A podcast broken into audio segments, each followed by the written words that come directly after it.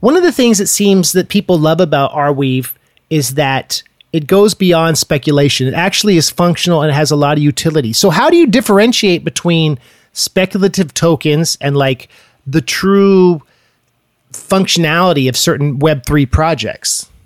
Yeah, it's it's tricky. You know, I think you kind of have to separate the token from the stuff people are building because you know, token price is driven by a lot of things. It's driven by like the tokenomics and just, you know, whatever the kind of flavor of the month is. Um, so I look at a lot of crypto projects and their current token valuations, and a lot of it looks pretty speculative. And you know, uh, there's definitely value in Arweave, but it, there's a lot of speculation going on there too.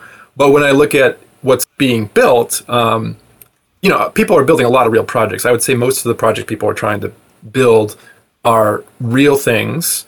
Um, it's like any startup, like a lot of those things are going to fail, but it's not because they're not trying to build real things. There's a lot of attempts to build real things. And that's what, you know, really interests me about the ecosystem and, and keeps me interested in it. You're tuned to the Arcast, where we talk about the blockchain on the Arcast and how your data remains it's the Arcast, where ArDrive is the topic, censorship resistant permanence. Yeah, we got it. We're back again with episode 11 of the Arcast. This week, we've got Madison, Wisconsin's David Whittington, who not only does a lot of great work for ArDrive and RIO, He's also the man who popularized the elephant emoji you see in all the Arweave themed posts. So, uh, shout out to David. It was a really great interview. Thanks to all the ArDrive users who came out to our New York meetup. We had a special visit from Sam Williams in front of the New York Public Library. Here's our interview with David Whittington.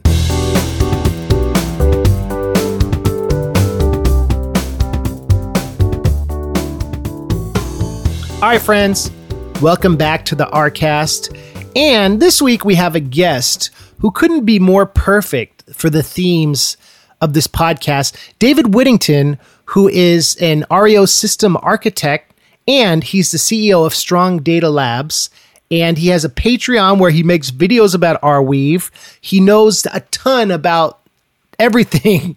And so I wanted to welcome David to the Arcast. Welcome, David. Um, where are you based? Unless it's secret. I like, grew up in uh, Central Illinois, and then you know went to school in Indiana. I spent some time in out east in Pennsylvania, but you know, I kind of wanted to move back closer to family and they're all in the Chicago area, and it, that's a little bit too much like urban sprawl for me.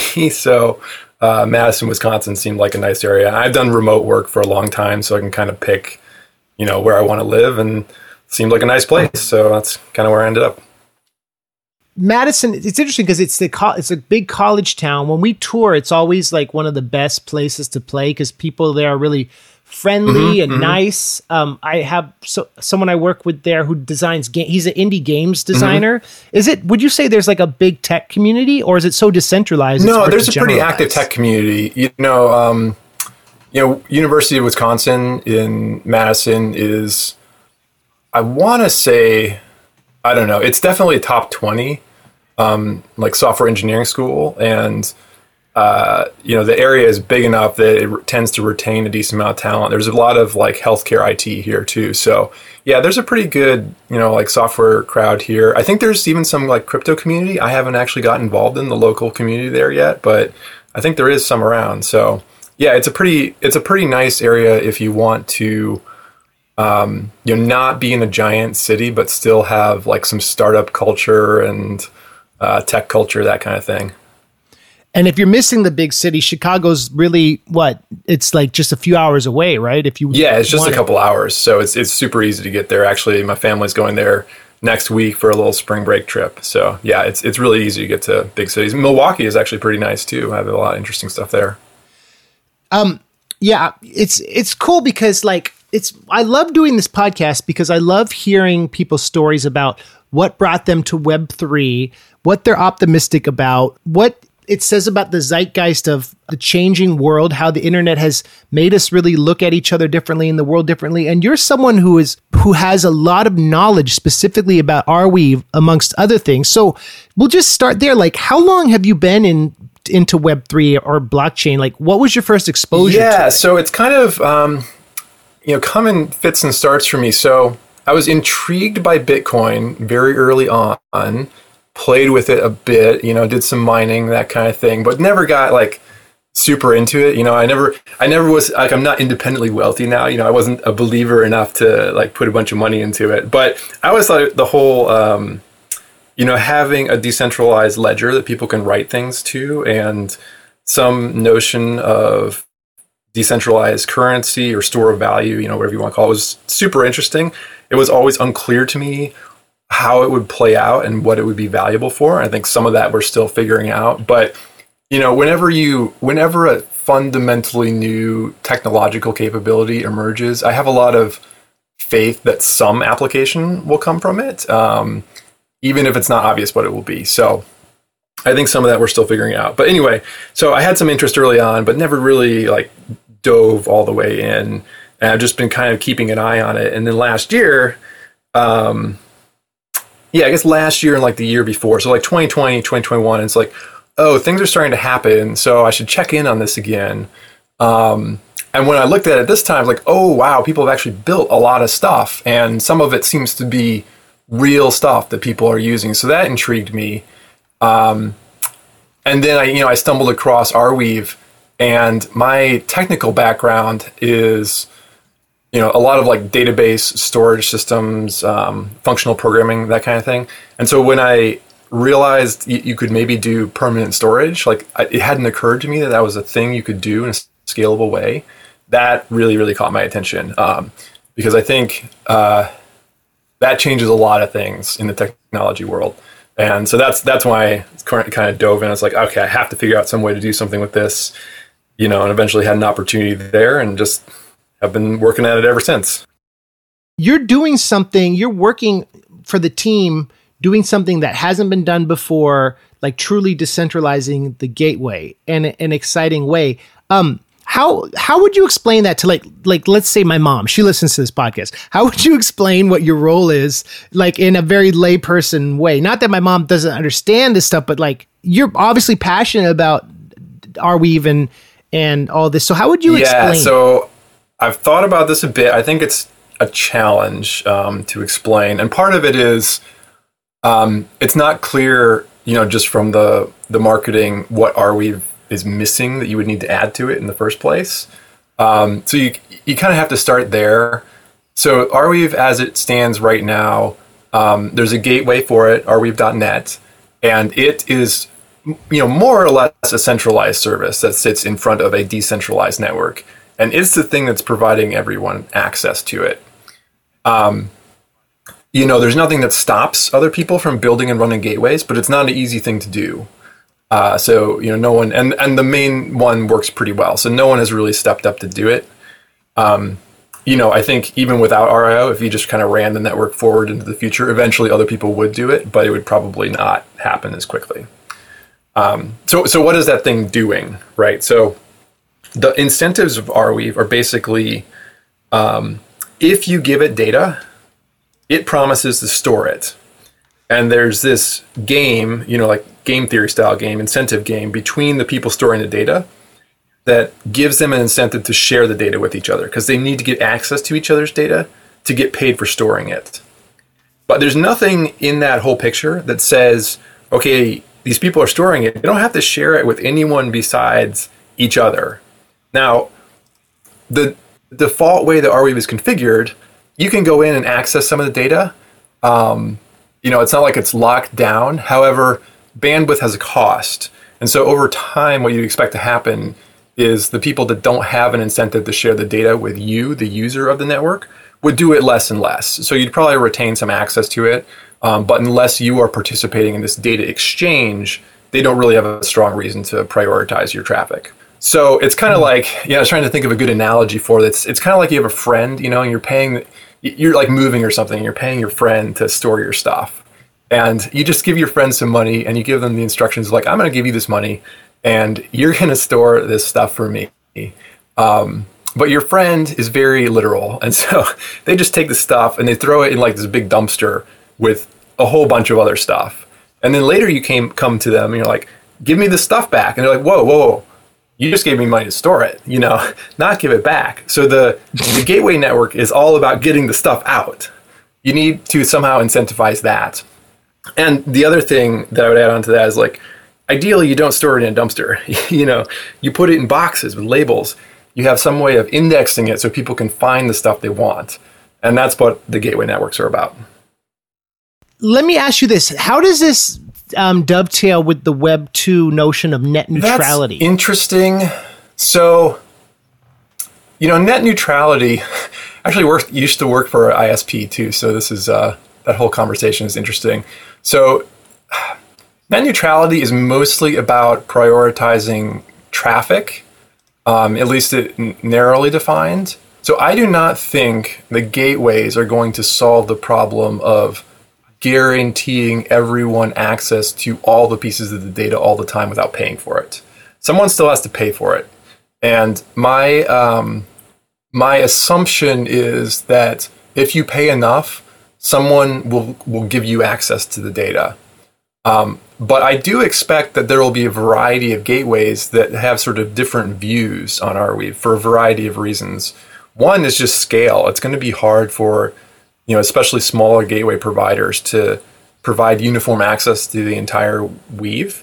Um, so there will probably be different views uh, of it and uh, probably different incentive strategies around providing access to it. So I don't know. it's kind of that the whole space is kind of complicated and hard to break down. Um, yeah, and I don't think we have complete solutions for all of it. Uh, but nah, that's my attempt to answer that. I think that so much of what makes this space interesting to me is that it's right. speculative, it's new, it's um, exciting because everything's being figured out, and the elements of how this can be helpful socially and historically, yeah. technologically. And, you know, I was just wondering what brought you to ArDrive? Like, how did you find out about the project and come on board? What was your first time you'd heard about ArDrive I'm existing? remember the very first time I saw it. It might have been, you know, linked from some um, Arweave team thing somewhere, uh, you know, just saying like this is a thing that's been built. But I came across it very early on, and it's actually one of the things like, oh yeah, this looks like a you know reasonably professional effort by people who have uh, some idea what they're doing. You know, so it was like a um, kind of a stamp of credibility to some degree uh, on the on the network in in my view, and you know, I just it seemed like a relatively obvious thing to do to build something like that on it, and it seemed like it filled a interesting and you know useful niche in the ecosystem. So yeah, I found it really early on, and that's that's kind of I got to it, but I don't actually remember. I think it's some just some site I clicked on, like researching Arweave, because like my first task when I found the network is like, okay, someone says they can store things permanently. Can that actually work? And I just spent a whole bunch of time trying to figure out if the thing can actually work. Um, and so I researched all kinds of stuff about the network during that time. Like a uh, like a true system architect, you wanted to draw your own conclusions, right? right? Like the crypto, there's a lot of noise in the crypto space, and there's stuff that just flat out doesn't work. So you got to figure it out. You're the only one of the only people I know who's also a YouTuber with a Patreon page where you're you're whole thesis is creating videos about Arweave, which I think is really cool. As you're like, as you have time for that, like when you do, like tell me about like yeah, what you're passionate about about Arweave and how how it's been trying to create this content based on it outside of your other yeah, job. So the thing, you know, Arweave has this really great and I think effective marketing pitch that it's the censorship resistant platform, right? And I think that is super important. I absolutely do not want to downplay that. Um, and I think it's also like a really good uh, pitch for the network. Um, that is not the thing that like really excites me about it. Uh, the thing that excites me is that it is a. It's not a place to put your data. It's like a global address space that's not tied to any physical specific physical location, and that has really big like system architecture implications.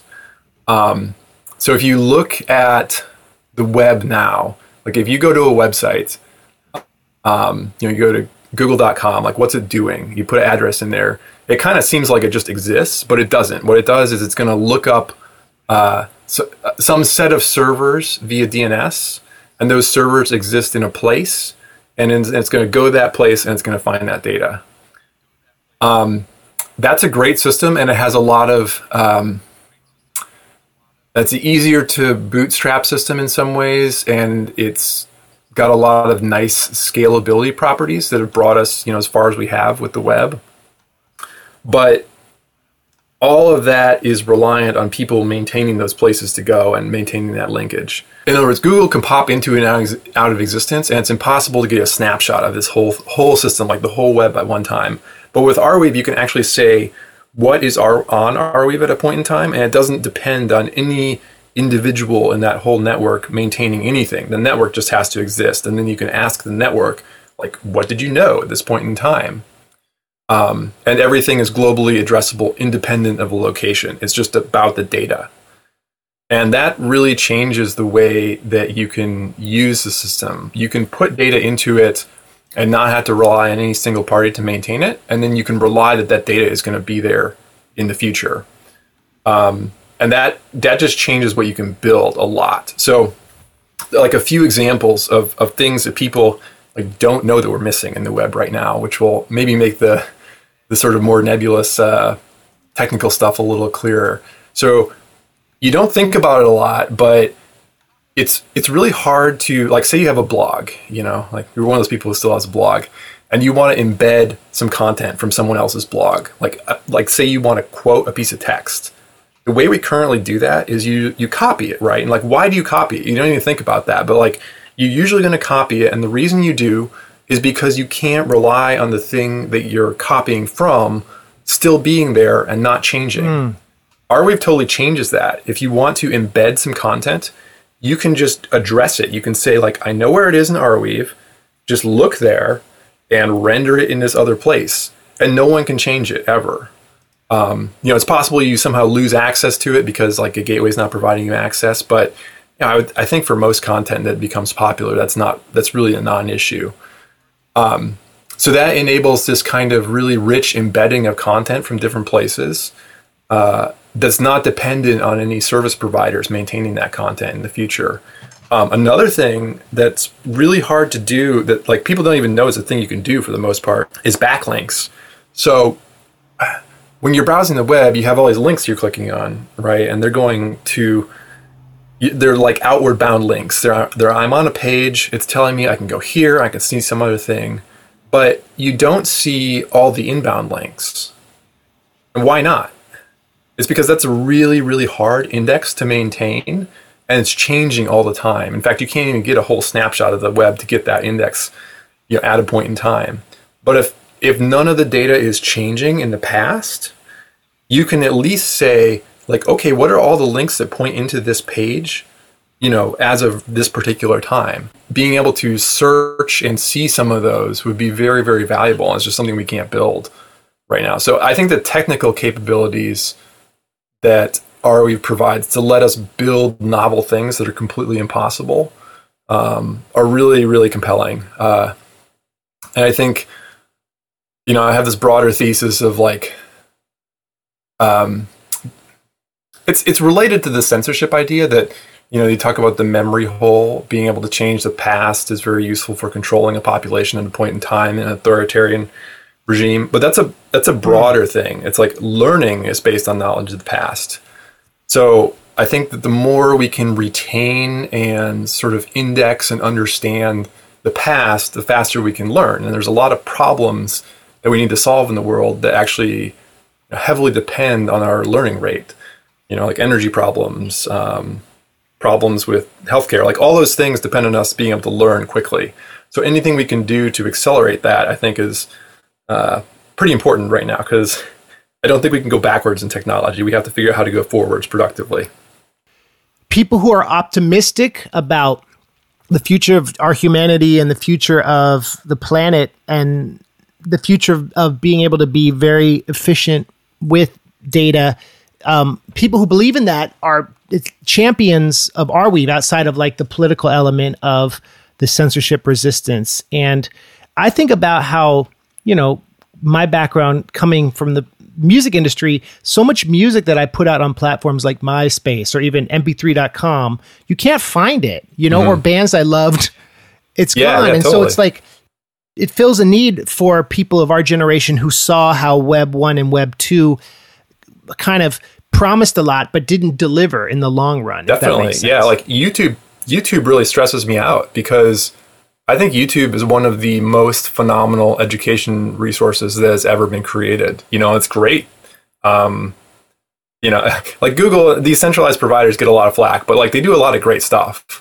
Uh, but you know, like who's to say that that will be with us in 50 years? I have no idea. So if we can back that up and provide ways to preserve access to it, uh, that would be incredibly valuable. The amount of like tacit knowledge of like, hey, I want to fix my furnace or something that's on YouTube is just like mind blowing. It's never existed before. That's it's it's incredible. So, David, speaking of YouTube, like I agree, it's a great resource, and you have a very original, cool channel that um, I saw is linked through your Patreon and you help fund it through your Patreon. Let's talk a little bit about how you use YouTube to educate people. Yeah, so that was kind of um, has an interesting origin story. So you know, I started out just building the the project. You know, this decentralized mining pool. Um, but I was coming from a place where I would do a lot of pair programming. You know, which is basically like two people programming together at the same time, and I was kind of missing that workflow. And like one part of the part of the workflow there is you're you know verbalizing what you're doing and just just doing that much is actually pretty good feedback and helps you clarify your thinking. So i was you know not having another person i was like okay i could just do this and stream it and it would have like a dual purpose. It's like kind of marketing education and this like substitute for pair programming. So that's how i started. And um, you know i've had like pauses here and there, but uh, yeah, I've just been I've just been doing that, and then later on, I did some I don't know what to call them exactly, sort of more lecture oriented almost videos. I, I don't like that I don't like that labeling, but I haven't thought of a better term. You know, basically it's like sharing some thoughts about how Arweave can be used. and part of what I want to do is I have I actually did a Kickstarter a while back for a game that I, I developed. So there's like a certain set of people who um, are following me from other like areas of the technology world. And so I figured, mm. okay, if I put content out there, it may reach some of those people too. Um, so I, I was hoping that like, okay, I make these videos, they'll serve this role for me, and then they'll also potentially draw some other people into the ecosystem. So I don't know if they've done that, but they've been useful at least for me, and I think they've you know provided me some like marketing in the ecosystem. So it's you know worked out pretty well. And then sort of along the way, I've had people just asking if they could sponsor it, and so I set up the Patreon. I was like, sure, you know, why not? Like, certainly not going to hurt. Uh, and so that's where that came from. Okay, so yeah, so Zeta War is the game. So if y'all Google that Z E T A War, yeah, explain explain the game, game in two, in like briefly if you want. Yeah, yeah, yeah. Awesome. So um, the closest thing that like a wide audience might know about is Advance Wars, which was old. I think came from Game Boy uh, way back. So Zeta War is like kind of like that. It's like a turn-based strategy game. You have these little units, you know, like tanks and people and you move them around on a map in a turn-based way and you're trying to take over bases and like the bases provided resources and then that lets you build more units etc um, and there's a whole bunch of different games in this genre I, I made it because there was this game Weewar which was kind of this fun web game that existed for a long time and then ea shut it down so this is actually somewhat related to arweave too um, oh that it was shut down i was like well that sucks like and i had this sort of interesting opportunity i was like leaving a job and you know, just wanted to do something else for a bit. So I did this Kickstarter, and I was like, okay, I will make it so that you can't shut it down. Um, so it's the whole game is all run client side, and if you play it, you'll see you get this really super long URL, and that actually holds the entire game state. So like I have to keep paying the bill for the storage for it, but it's like pennies a month, you know. So it's like, I, why would I shut it down? That would just be cruel. um, and then people can just play the game by passing URLs around. Uh, so in a way, it's like, okay, the perfect place for this ultimately is on Arweave. Um, I've joked with people. It's like my work on Arweave is is like the longest yak shave in the world, which is you know just like you're doing something to accomplish some other goal um, to get a place to put this ultimately. It's pretty cool. I'm following you on Twitter now. I saw that you yeah you posted that you're going to be putting it on through Arweave. That's awesome. It's all connected. Nice. Yeah, hopefully, David. yes. At some point in the future, that will definitely happen. If nothing else, I can just take the current version, throw it in a manifest, and it will live on Arweave forever. So I hope to do more than that. But you know, there's a lot of a lot of hoops to jump through to like build gateway networks and stuff first, which take a lot of time. I know you told me before that you had a lot of answers to this question, but what other blockchain projects are you excited about outside of the Arweave um, ecosystem? So I like Ethereum, I like Solana, and I like Agoric, uh, which probably most people haven't heard of. And I'll I'll explain why for each of those because the the why is really the thing I think matters. So I know you know Ethereum is very um, I think, divisive thing. Like some people really hate it, some people really love it. Uh, the thing I like about it is I listen to all their dev calls, and I know that their ecosystem hasn't always been this way. But these days, they put a lot of thought into how they are organizing their development. Um, and it, you know, I'm sure there's all kinds of like stuff happening behind the scenes that's, you know, little mini dramas and stuff. But um, I think there's a lot to be learned there from how their community has matured and developed this kind of cross team collaboration.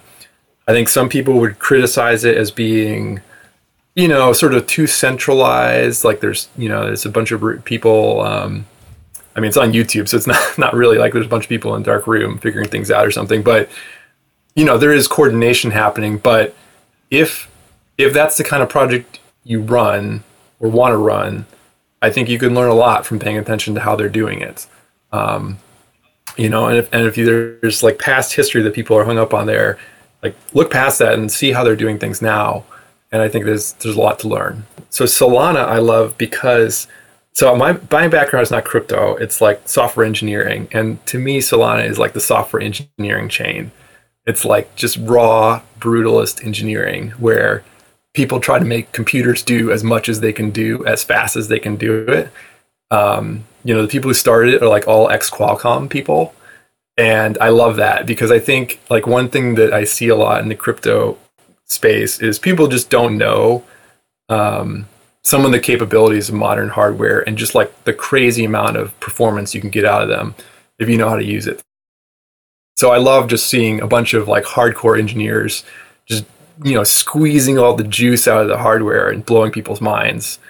Um, and then the last one I mentioned, which I just think is really cool from like a like a computer science perspective, kind of is Agoric, which smart contracts are full of like landmines and broken glass. They're incredibly hard to write well. And Agoric is a bunch of people. I guess it's a little bit similar to Solana, where it's like people with this existing experience in capabilities based operating system security came in and designed a smart contracting system. And so it's just a way safer system. I think it might be a little too. Um, it's it's maybe one of those systems where it's like too perfect in a way. I mean, not that there's no flaws in it, but like it's it's maybe over engineered and it will not succeed because of that. Um, but I think there's a lot to learn there that may be applicable to other systems. One of the things it seems that people love about Arweave is that it goes beyond speculation. It actually is functional and it has a lot of utility. So, how do you differentiate between speculative tokens and like the true functionality of certain Web3 projects? Yeah, it's it's tricky. You know, I think you kind of have to separate the token from the stuff people are building because you know, token price is driven by a lot of things. It's driven by like the tokenomics and just, you know, whatever the kind of flavor of the month is. Um, so I look at a lot of crypto projects and their current token valuations, and a lot of it looks pretty speculative. And, you know, uh, there's definitely value in Arweave, but it, there's a lot of speculation going on there too. But when I look at what's being built, um, you know, people are building a lot of real projects. I would say most of the project people are trying to build are real things. Um, it's like any startup, like a lot of those things are going to fail, but it's not because they're not trying to build real things. There's a lot of attempts to build real things. And that's what, you know, really interests me about the ecosystem and, and keeps me interested in it.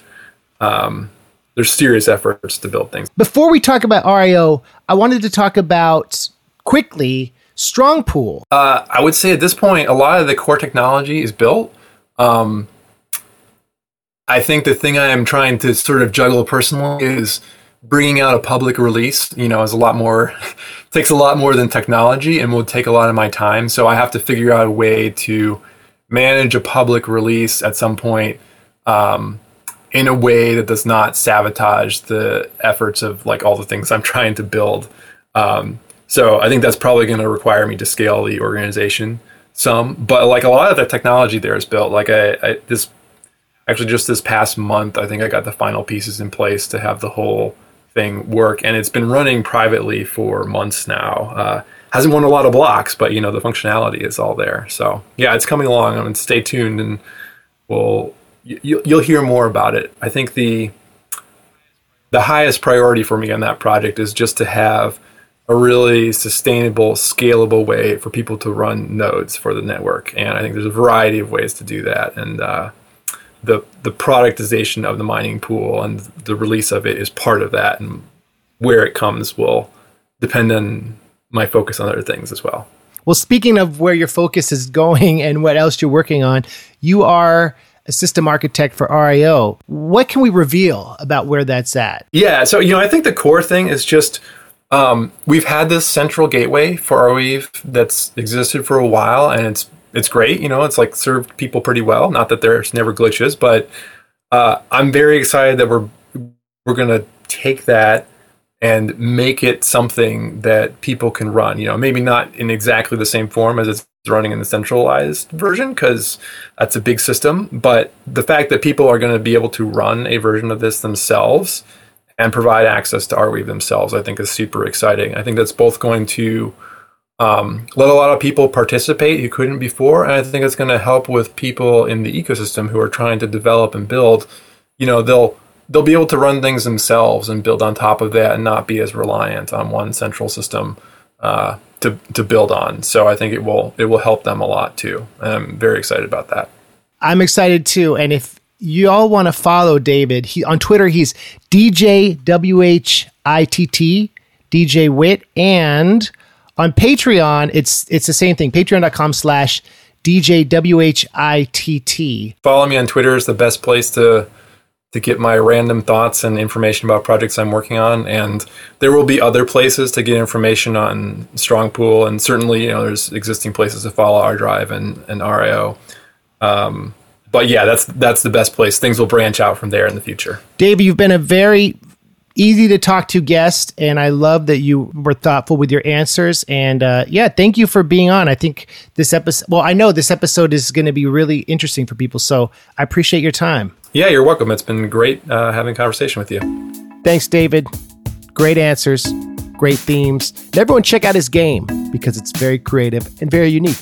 We'll be back in two weeks with another exciting interview. Thanks for listening. We'll see you then. Bye.